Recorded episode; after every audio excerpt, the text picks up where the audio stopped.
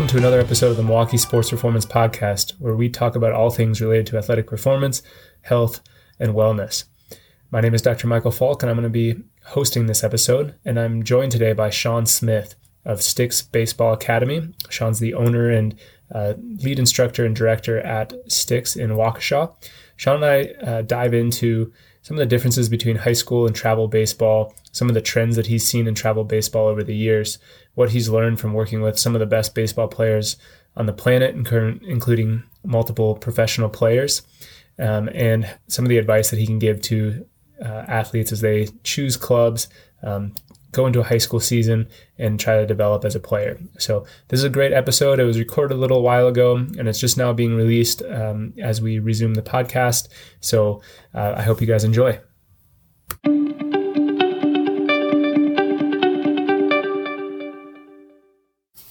Welcome to another episode of the Milwaukee Sports for Baseball Player and a Coach with a five year professional career and coaching at multiple different levels of baseball. Sean is passionate about helping players reach their full potential as both people and baseball players. So, Sean, thanks for coming on today. I'm really excited to talk about baseball development. Absolutely. I, uh, I appreciate you guys having me in here today to talk. Love talking about baseball and love talking about Wisconsin baseball. That's perfect. So could you just? I like to always start with a little bit of background. Could you just give me a little bit of kind of your baseball story, how you how you got involved, and, and what led you to Open STiKS? Um, I grew up in Oconomowoc. Um, family moved out to Oconomowoc in the late '70s, and I had three other brothers, and we were all sports play, uh, sports athletes. And um, my dad was a um, went to the University of Iowa, played football at Iowa.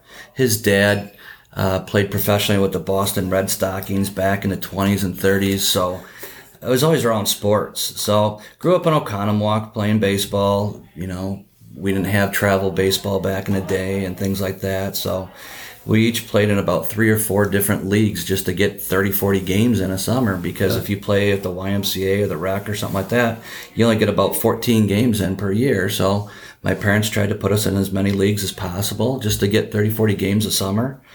Um, went through Oconomowoc High School, graduated in 1992. Uh, fortunately for me, I had the opportunity. I was drafted by the Atlanta Braves in 92 in the fifth round and turned down a college, uh, college scholarship to Wichita State at the time and chose to sign with the Braves at the time. Um, and spent from 92 to 97 um, playing professionally. So played with played with the Braves, um, went to spring training with the Tampa Bay Devil Rays uh, their first year, and then uh, got released out of spring training with them. Got picked up by an independent league team out of Madison, and uh, had a great summer there. And then got picked up with the Cubs, and went to spring training with the Cubs in '97 or '98, and uh, had a great spring training, was set to go to AAA, and about the last week they came to me and said, "Yeah, you're basically going to be the bullpen coach in A ball down in Florida State League." And I said, "You know what? I'm going to go back and get my college education and start coaching." So um, that's kind of how my um, coaching experience started. Was I went back to, to, get my undergrad, ended up coaching down at UW Whitewater for two years. Um, really wanted to coach college baseball. Got hooked up with probably one of the best college baseball coaches at uh, University of Wisconsin Oshkosh and Tom Lechnir. And uh, he taught me how to coach and taught me how to turn boys into men. Um, and then back in 2001, I was offered the head job at UW La Crosse. Didn't offer me much money. My wife at the time was pregnant and said, buddy, you better go find a real job. So just kind of got, uh, um, I got out of baseball a little bit, but always stay involved a little bit. I came back to Oconomowoc and helped with the youth program and was helping with the with the junior 5 program and helped build that and helped with facilities. And I really enjoyed it. And I said, man, maybe I can make a job out of this and make a career out of it. And that's kind of when I started STiKS. That's awesome.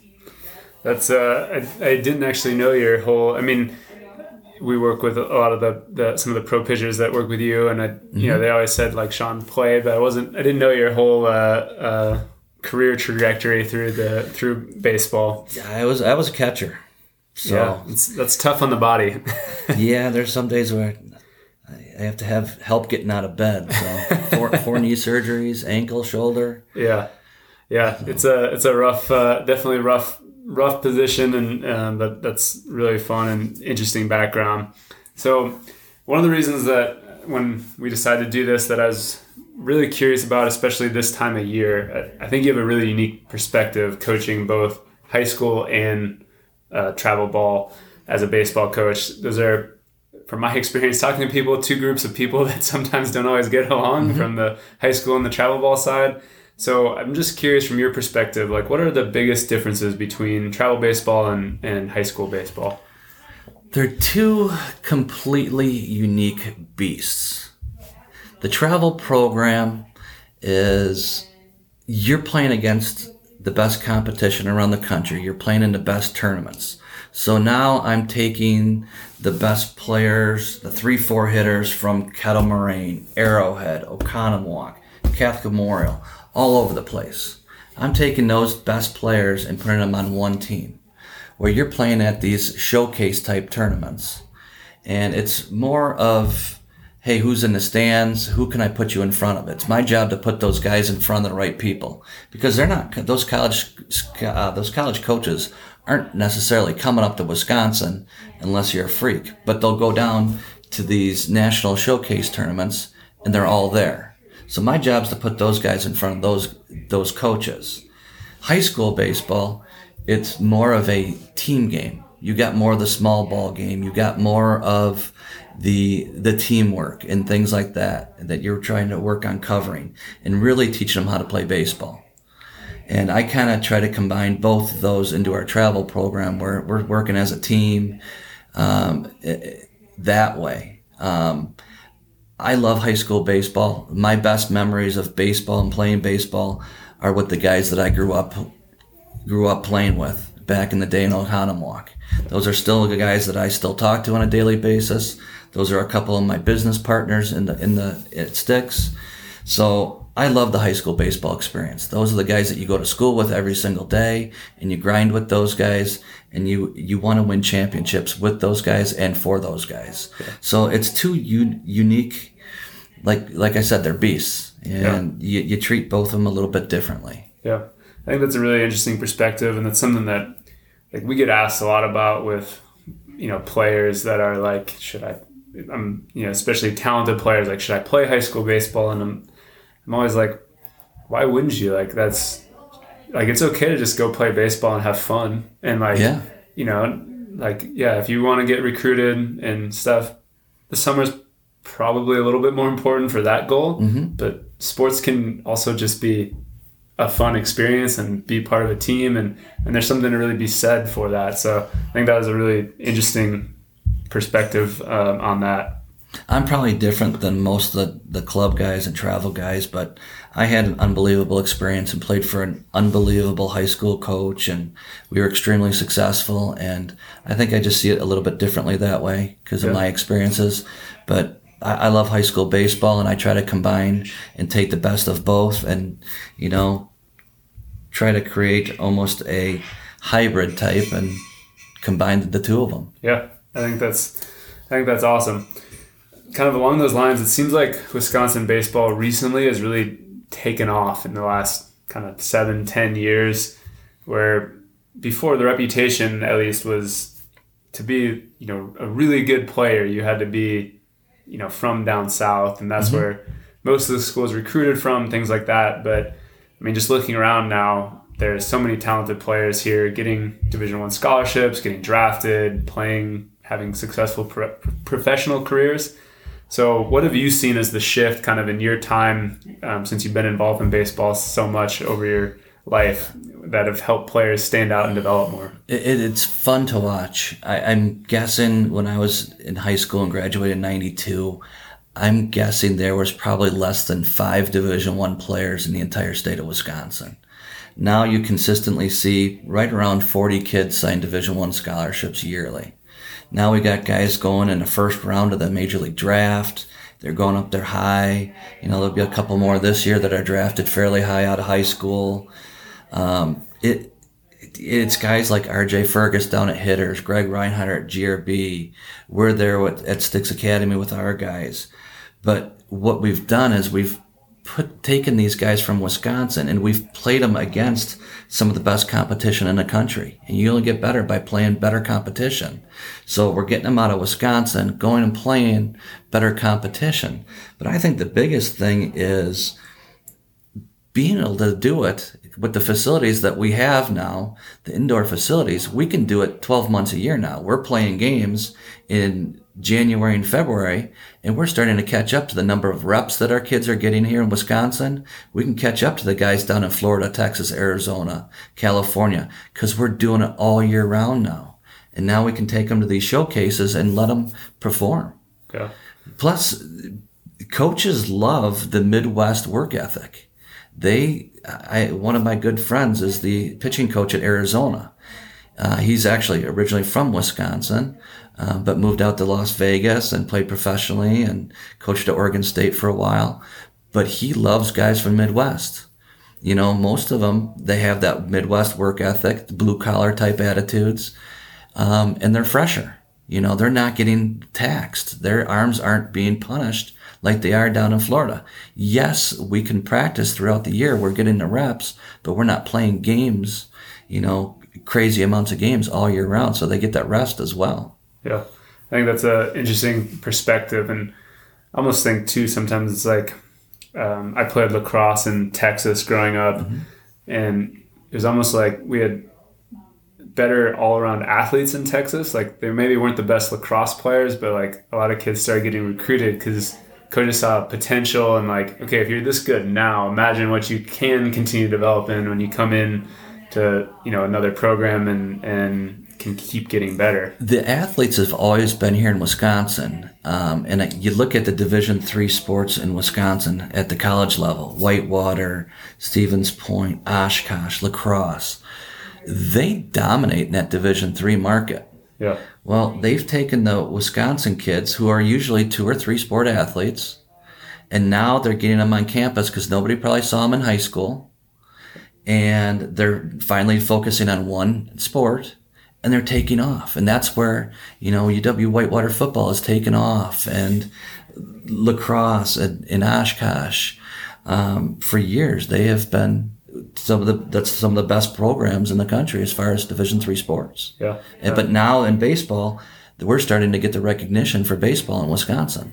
Yeah. I think it's awesome. It's just great to see, you know, the, some of these players get a chance to shine and, and reach their goals and their dreams. You know, when they when you're a little kid, middle school or whatever, saying I want to play pro ball, and now you're getting to see kids get drafted and, and have that opportunity. It's it's been fun to fun to watch develop, and I think what you guys are doing, and if you haven't ever seen STiKS facility, it's gorgeous and essentially a, a full baseball diamond inside, temperature controlled, which is which is great when it's negative 40 out. it, it's a it's a huge advantage, and it's, it's fun to watch those guys continue to develop, and you know, just getting the reps in all year round has, has been huge, and um, you see those kids take off. Yeah, that's great. So let's say, kind of along those lines, you've got a younger fan, player or family, you know, maybe I don't know, freshman, late middle school, something like that.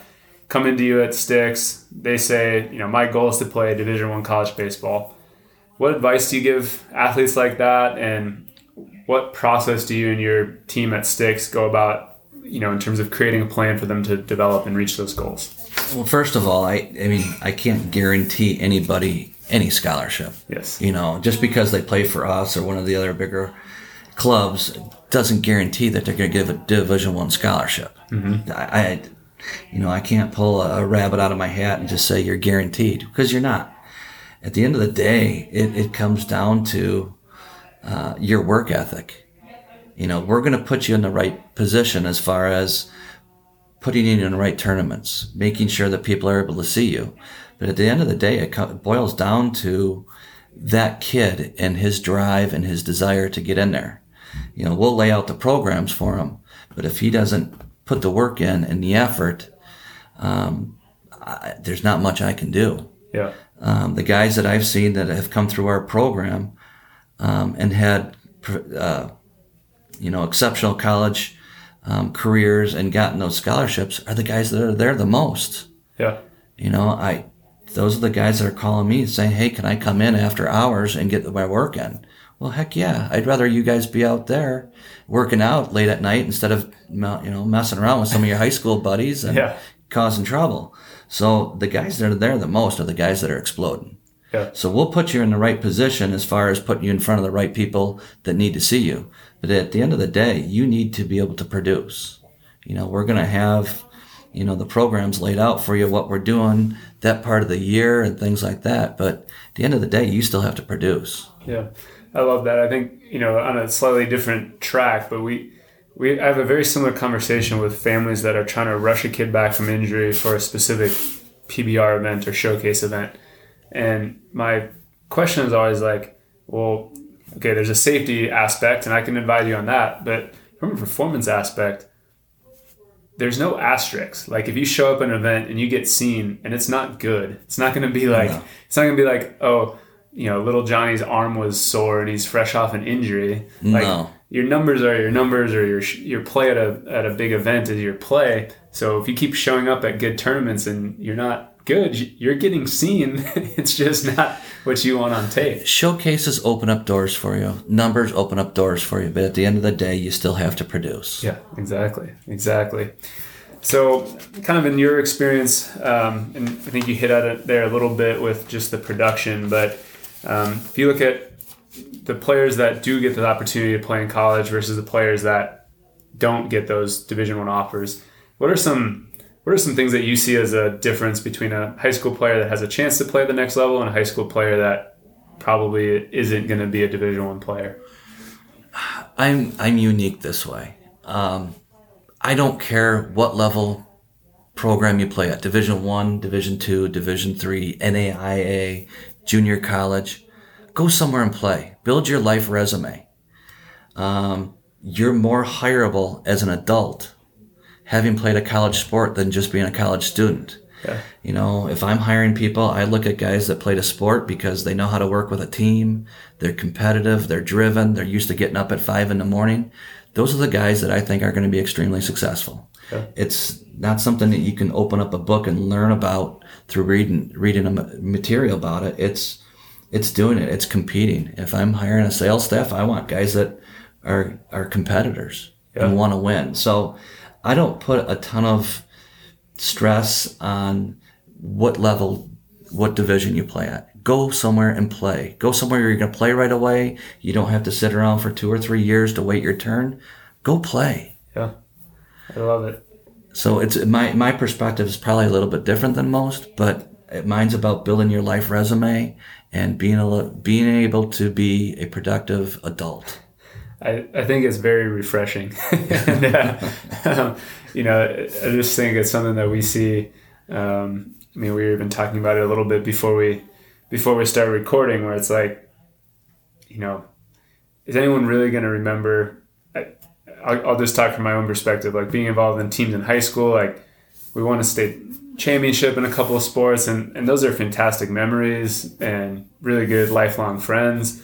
But um, you know, for me, what I at the time I thought it was awesome, and you have a ring and there's a banner in the gym, and that's really cool. But no one else really cares anymore. But learning about sacrifice and being part of a team and, and all those other things have those are the things that have you know taken with me and i think that's what just being involved in team sports can do and i think it gets gets lost sometimes in today's day and age and it's like does anyone really care who who wins the 7u little league game like, No. you know what i mean At the grand scheme of things, no. yeah exactly No. so no i think that's i think that's just such a refreshing um, take especially from a high level coach's perspective and um, i think we need more of that philosophy throughout all of youth sports and uh, think we'd have a lot of kids that are in a better spot Yeah, I I love it. I love what I do on a daily basis, and you know, I get more pleasure out of seeing these guys, you know, graduate from college and going on and have successful business careers as well. So I take as much pride in that as I do a guy playing professional baseball. yeah Build your life resume and be ready to be a productive adult in Yeah. society. That's great. Okay, then I know this is a question that we ask a lot of coaches that we have coming on, um, and something that I've really found very interesting. This is actually something that other um, therapist Brett asked, suggests I ask you. I like looking at the difference between elite and what we call like near elite. You know, people that make it all the way to the top and people that still play at a very high level, have good, but they're not the best. I know you've worked with athletes ranging on that mm-hmm. spectrum, including you know one of the best prospects in baseball right now.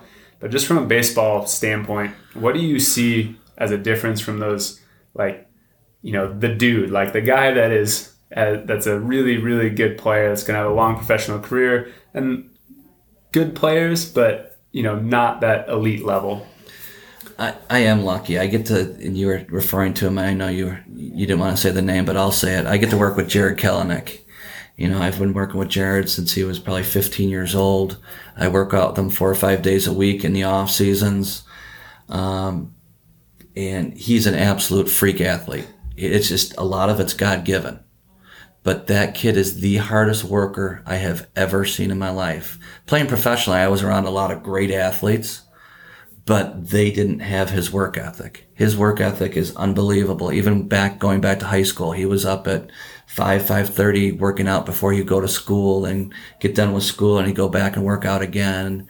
Um, so his work ethic is unbelievable. I mean, yes, he has the physical, natural, God-given ability, but he also has the work ethic. The, the thing I think separates the very good player from the elite player is mental toughness. Baseball is yeah, they always say it's a game of failures, but it's how you deal with that failure. Everybody can handle success. That's easy. The failure is how to deal with that yeah. and how to overcome. So mental toughness, I think, is what sets those two, the good player from the elite player, is the work ethic and the mental toughness. Yeah. I love that. The one of the again, I, I read about this a lot because I think it's fascinating what we can learn. But there's a, a study that they asked a bunch of different elite and near elite, whereas like people that uh, won an Olympic medal versus people that made it to the Olympics, or people that played a professional sport versus people that made it to D1 in that sport.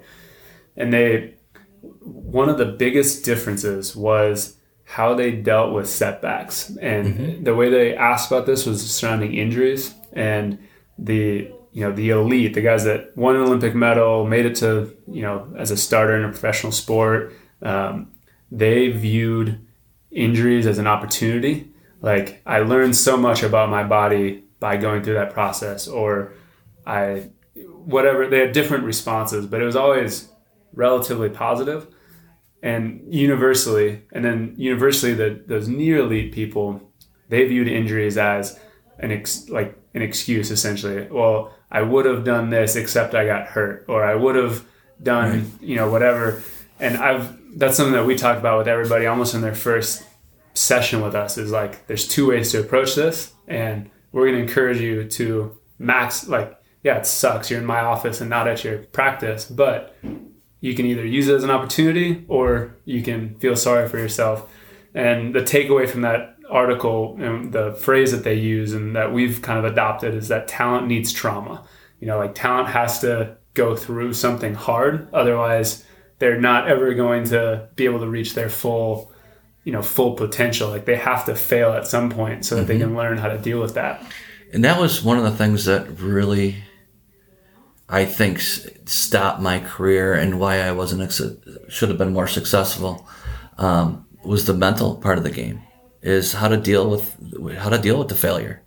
You know, coming from Wisconsin, I was a big fish in a tiny, tiny, tiny pond, and you know, going you know four for four every game and hitting home runs all the time.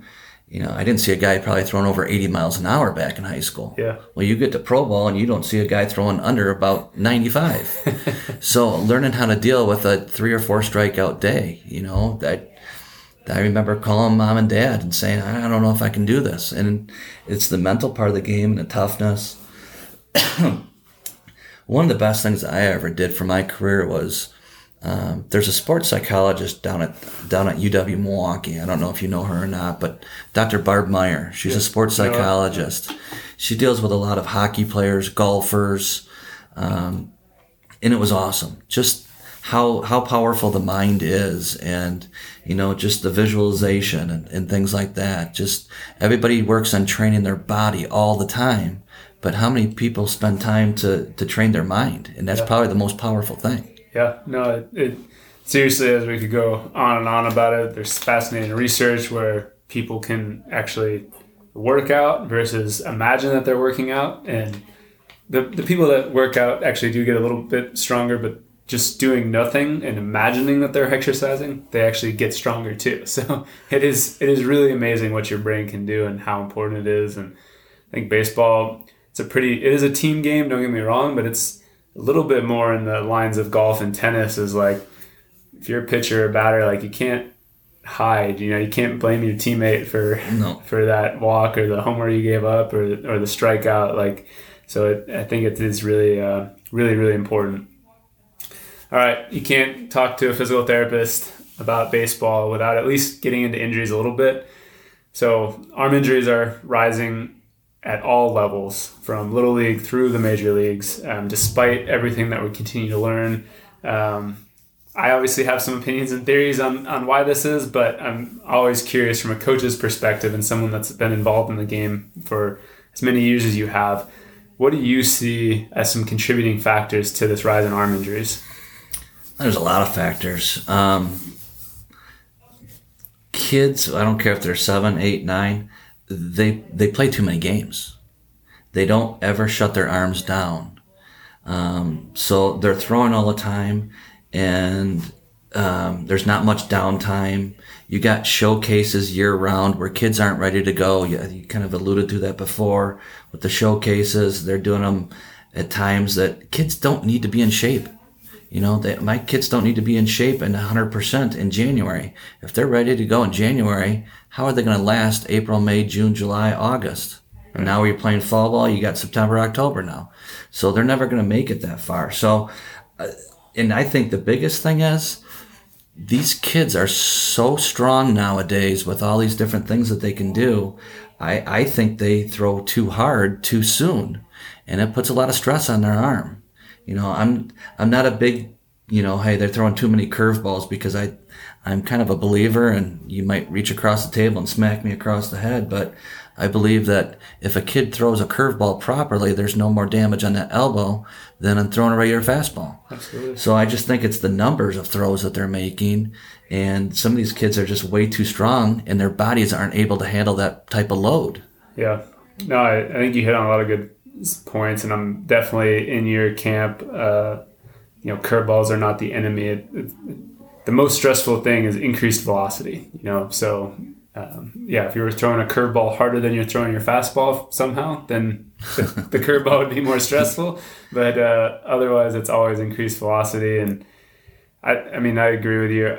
I tell Ben Heller's velocity story to everybody that I meet, where you know he, didn't throw that hard in high school, and kind of, but he kept making gains every single year, and he got two to three miles an hour all every year through high school, every year through college, and even his first couple of years after he got drafted, till he was up at 98, 100, whatever he ended up hitting, and everybody that'll talk to him will ask like, well, what what was the secret to like what did you do to gain your velocity from being you know whatever he was 80 something in high school to 98 in the big leagues? And he's like there I I- his answer is always amazing. He's like I worked out really hard in the weight room and I learned how to throw hard. And like mm-hmm. you know there there was no secret. Like he he worked on his mechanics. He did all that. But I love that you know he just gained 2 to 3 miles an hour every single year throughout his development and And, and we, we've been around this long enough and we know that kids are going to keep increasing their velocity, even if they don't do anything, by about 4% per year. right Yeah. We, we just know, we know that it's about three, 4%. If a kid takes a huge spike where he goes 10 to 12% in one year, that kid's probably going to get injured. yeah So I, I, it's a it's a gradual development versus just taking a huge spike. I don't need to learn how to throw 15 miles an hour harder in one off season. Yeah. Yeah. I, I always, people ask me, like, what's the best velocity enhancer? And I'm like, puberty. Yeah, yeah. That's, you're going to throw a lot harder after that. Trust me. So, uh, yeah, it's interesting. We'll see. Um, you know, we're we're trying to do stuff on our end and and working with other people and trying to see if we can make improvements. But you know, it's hard to say we're making a lot of progress just as a baseball community around this issue because we keep learning more and having these different different ideas, but we're not changing anything successfully at this point. So it'll be interesting to see where it goes. Um, you kind of mentioned it in that um, in that answer about just the throwing schedule. So I'm just curious. I know you have a pretty um, strong recommendations for your players. How do you handle throwing in the off season um, and and kind of that throwing schedule? Um, it's, we kind of set it up on a yearly cycle. Um, we usually back it way down in you know after the seasons. Um, you know, most of our high school guys play fall ball. Um, you know, in September and October. After October, after they're done, we basically shut them down. We'll keep them playing catch up to about 75 to 90 feet, but they're just playing catch. We still want to cycle the arm, but we don't put any stressful throws on it whatsoever. So we kind of shut it down for three months or so, and then we start gradually building back up, starting right around Christmas. So that way they're at 100% when they start their high school seasons in March and April. Yeah. So there's there's no reason to go 100% all the time. So we, we build it back up so that they're ready for their high school season and can you know withstand you know six month season. Yeah, I think that's a great schedule, and there's a lot of great things in there from the the gradual build up to the fact that like you don't have to completely shut down. You know, if you're a baseball player, like it's okay to just go lob a ball around. Um, that's still so much less. There's a difference between throwing a 70 pitch outing and like throwing 25 balls at 60 feet. Right. you know? It just keeps cycling the arm. Yeah. So I, I love that. And I think um, from an injury standpoint, you know, that rest or that, that decreased load is important. And um, I love your philosophy on that January showcase that we seemingly feel like we have to do in Wisconsin is probably not optimal, especially coming off the three months rest. Um, so I think any any athletes that, that's listening to this, this would be a great rough annuals plan for you to try to implement in your your throwing schedule. Okay, last thing surrounding injuries, early sport, sports specialization is another kind of hot topic that we get asked about a lot. Um, I'd be curious from your perspective as a baseball coach that works with a lot of talented players. Um, do you have other sports you like younger players to play that you think carry over well into baseball? And is there an age that you start encouraging players to specialize and focus just on baseball? I think kids should play as many sports as possible. I mean, I, I, grew, I grew up, and I, you know, my, we were a racquetball family. We grew up playing racquetball. I played racquetball with my dad. yeah, lot. yeah. We we sport. grew up playing. Um, so I I played racquetball. I wrestled. I love wrestling. I think wrestling is a great, you know, one-on-one competition, survival of the fittest.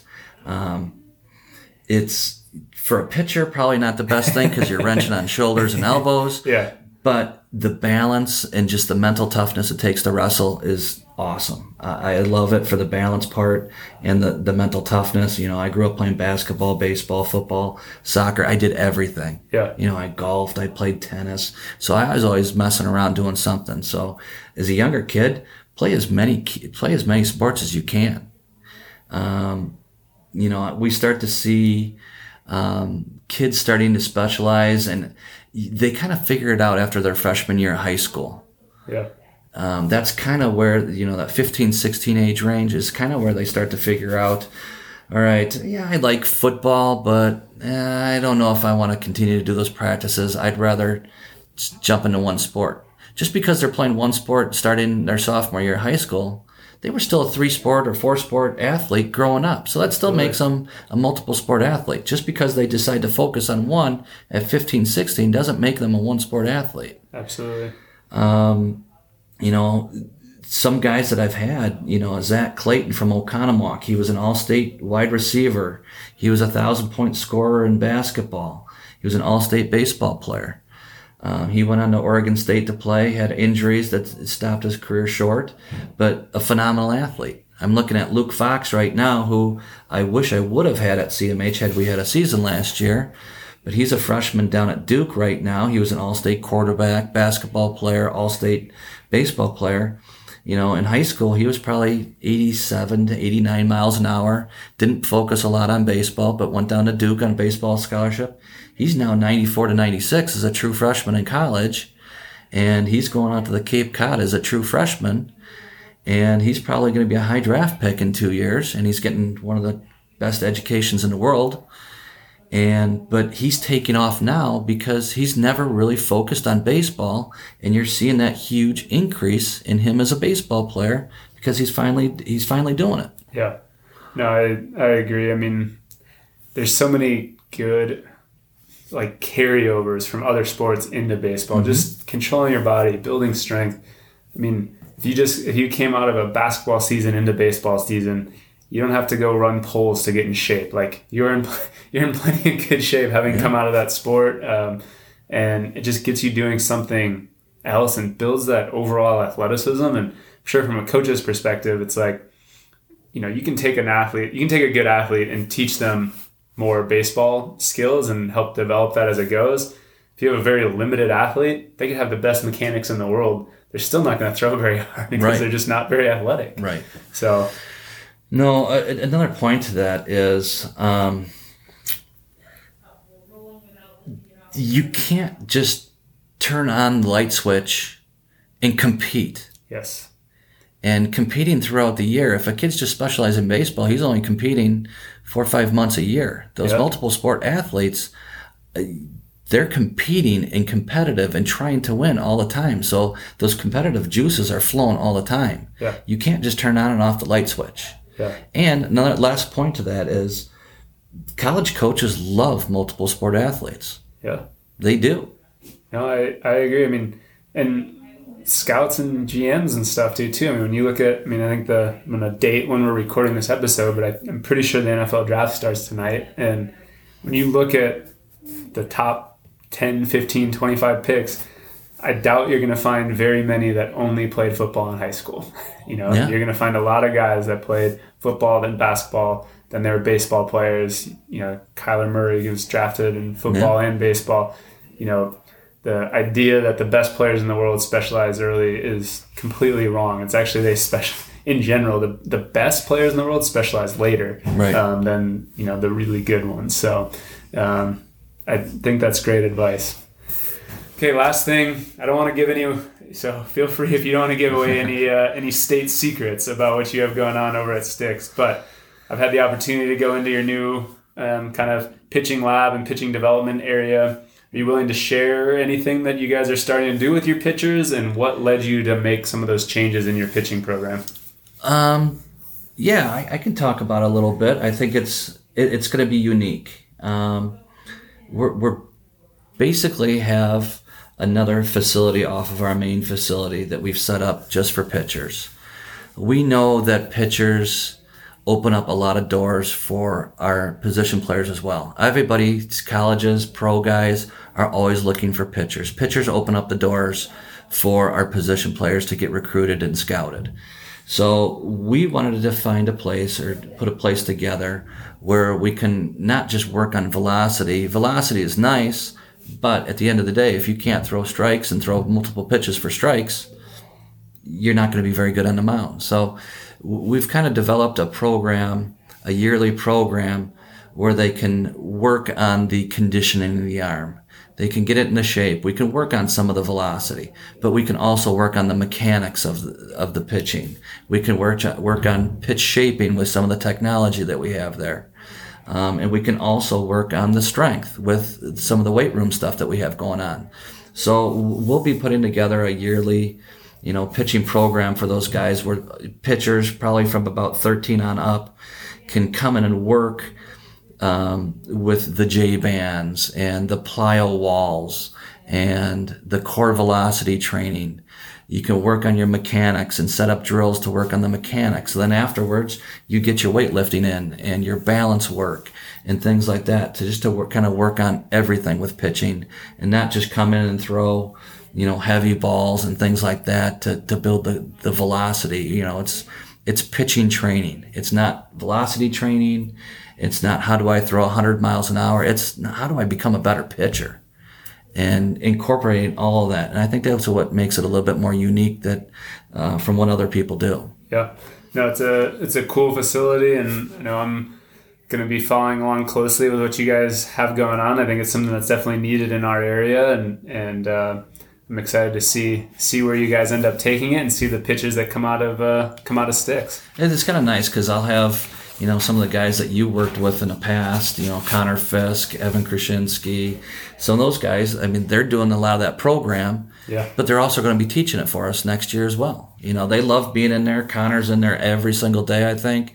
Um, and he's he's helping with the young kids now, and he's giving back, and that's one of the reasons why I started STiKS Academy in the first place was to give back and allow kids to from Wisconsin the opportunity to continue their dream as well. Yeah, no, I think that's that's great. I think we're gonna. Uh, Connor did a podcast with us once. We're gonna do a podcast with Evan. I'm, I was joking that's gonna be you know the first explicit podcast that we've had on on, uh, on iTunes with uh, whenever Evan comes on. He said he has to, he's at the alternate site right now, and he said he's at his wits end, uh, uh, you know, being in a hotel for 30 days. So he said he said we need to wait till he gets gets into his own apartment and settle into his routine. But uh, that'll be an entertaining one. So.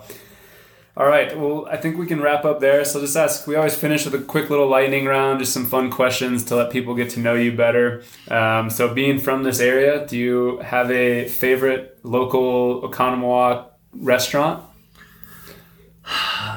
you, we talking pizza or steak? my pizza place, my pizza, my pizza go to is Rosati's. Okay. And my steak place is Palmer's uh, in Hartland. It's hard to hard to beat a good Palmer's uh, Palmer steak. Oh, unbelievable. Um, favorite? Do you have a favorite uh, baseball memory? I don't know. Uh, I have a lot of them, but I guess I'll, I'll give you a funny one. Um, the funniest moment, probably, and probably the most embarrassing moment in my baseball career is I grew up being a shortstop. Okay. You know, and I wasn't blessed with the greatest of speed, and you know, my my having conversations with my dad and my coaches in high school, they said, "I think you need to be a catcher." so left-handed hitting catchers are hard to find, and if you can if you can catch and you can hit from the left side, you can play this game a long time. So I always grew up a shortstop.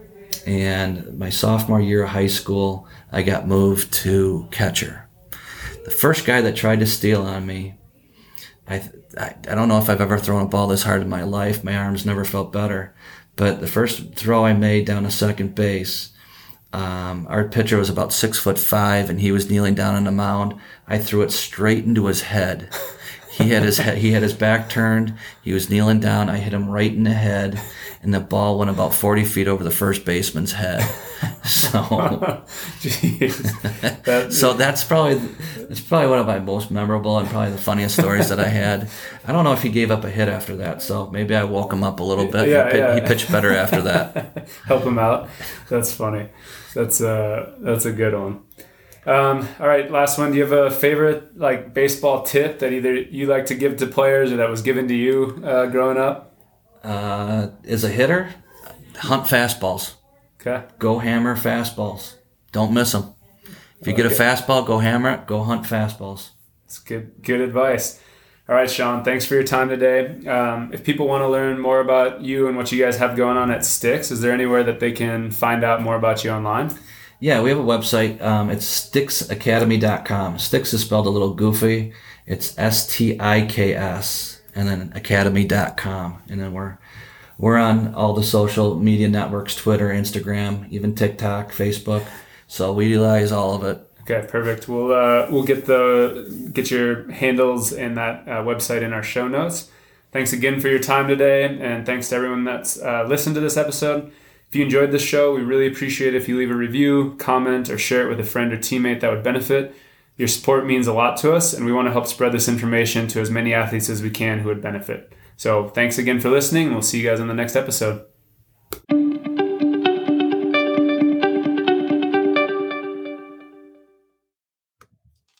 Hey, Dr. Michael here. I want to say a sincere thank you for taking the time to listen to that episode. I hope you got a lot out of it. Dr. Brett, Lauren, and I are all extremely passionate about this podcast and trying to use it to help share high quality, factual information and debunk some of the common myths and misconceptions that we see around athletic performance and rehabilitation. If you have a minute, we would sincerely appreciate you taking the time to leave a rating and review on iTunes or sharing this podcast with a teammate, coach, or colleague who you think may benefit. We want as many people to be able to hear and listen to this information as possible. Lastly, if you are on social media, head over to our page at MKE Sports Podcast or at kinetic underscore SMP to follow us so that you get all the latest information. We love to engage, so leave a comment on this podcast, tell us what you learned, or feel free to ask us a question. We sincerely appreciate all of the support, and we look forward to seeing you guys on the next episode.